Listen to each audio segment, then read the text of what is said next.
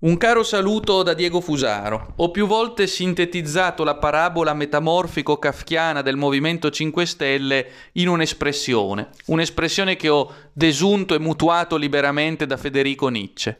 Come si diventa ciò che si combatteva. Così potrebbe tratteggiarsi lo sbilenco percorso dei 5 Stelle, che erano partiti come incendiari e adesso terminano il loro tragicomico percorso come pompieri al servigio dell'ordine dominante. In sostanza il 5 Stelle combatteva contro l'Unione Europea e adesso è fedelmente eh, dalla parte dell'Unione Europea. Combattevano contro il Partito Democratico, qualificandolo volgarmente come il partito di Bibbiano, e adesso appoggiano il Partito Democratico.